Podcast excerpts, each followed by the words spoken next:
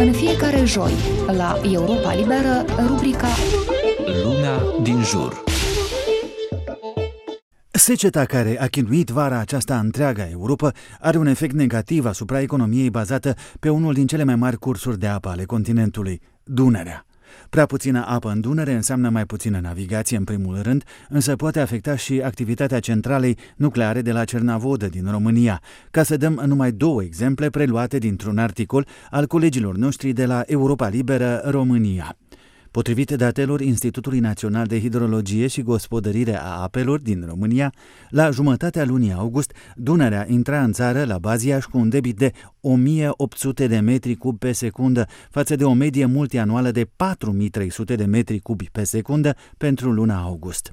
Administrația Națională a Apele Române a spus săptămâna trecută că la centrala de la Cernavodă a fost atinsă prima treaptă de avertizare și mai sunt 75 de centimetri până la treapta a doua. Treapta întâi înseamnă o monitorizare mai atentă a evoluției nivelurilor pe Dunăre și în bazinul de aspirație al centralei. În prezent, ambele reactoare de la Cernavodă funcționează normal.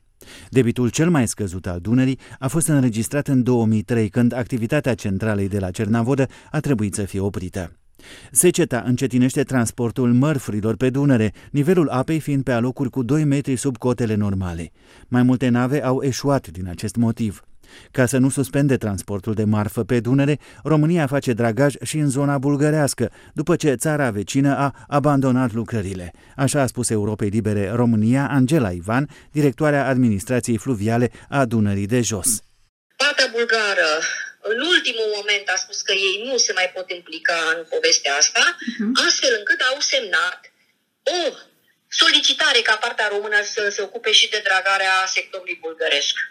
Angela Ivan a amintit că guvernul de la București a alocat 9,5 milioane de lei în ședința de miercurea trecută pentru dragarea Dunării în partea bulgară. Pentru a putea fi foarte, foarte, foarte eficienți, s-a emis această hotărâre de guvern ca să ne poată pune în situația de a folosi acești bani pe loc. Adică ă, să se poată efectua dragajul pe sectorul bulgăresc foarte rapid. Măsura vine după ce mai multe nave de transport au avut probleme pe Dunăre. Navigația redusă pe Dunăre îngreunează de asemenea efortul Ucrainei, ajutată și de România, de a folosi fluviul pentru a exporta cereale în condițiile blocadei impusă de Rusia porturilor ucrainene de la Marea Neagră.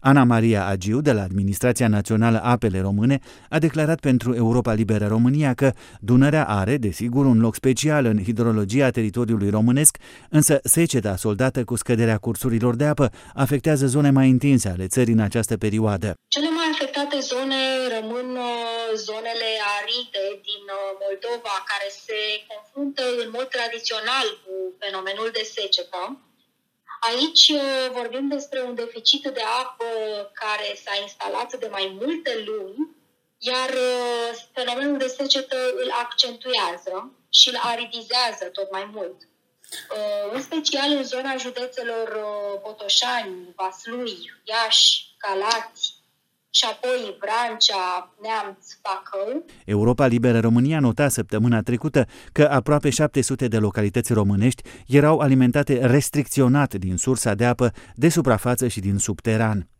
Presa din România și din alte țări riverane aduce noi și noi detalii despre efectele secetei asupra fluviului.